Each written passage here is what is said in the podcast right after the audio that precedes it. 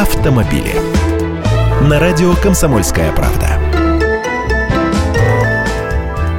Здравствуйте! Про каршеринг сегодня поговорим. Это что-то типа проката автомобиля, только удобнее. В столице вы наверняка видели эти машины, они в раскраске, но на такси не похожи.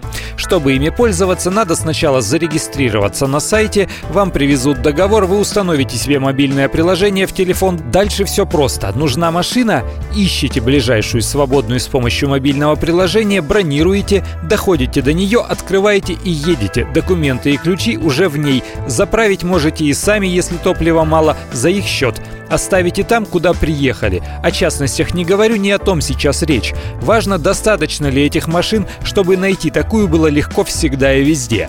Один из четырех столичных операторов системы каршеринга Дели Мобиль собирается закупить сразу тысячу автомобилей до конца этого года. Вот это уже серьезный разговор. В парке у них солярисы, видимо, и дальше будут покупать их. Хотя рассматривают предложение, но дороже 600 тысяч за машину платить не намерены. Тарифы пока у них остаются прежними 7 рублей за минуту поездки. Нравятся другие машины, выбирайте другую компанию U-Drive Смарты. На Западе такой сервис развит чрезвычайно сильно. Поговаривают, что такие компании в скором будущем будут вытеснять частный автотранспорт. Зачем нужна своя машина, если можно взять автомобиль ровно тогда, когда он нужен, и не будет никаких заморочек с налогами, страхованием, ремонтом, обслуживанием, оплатой парковки и так далее.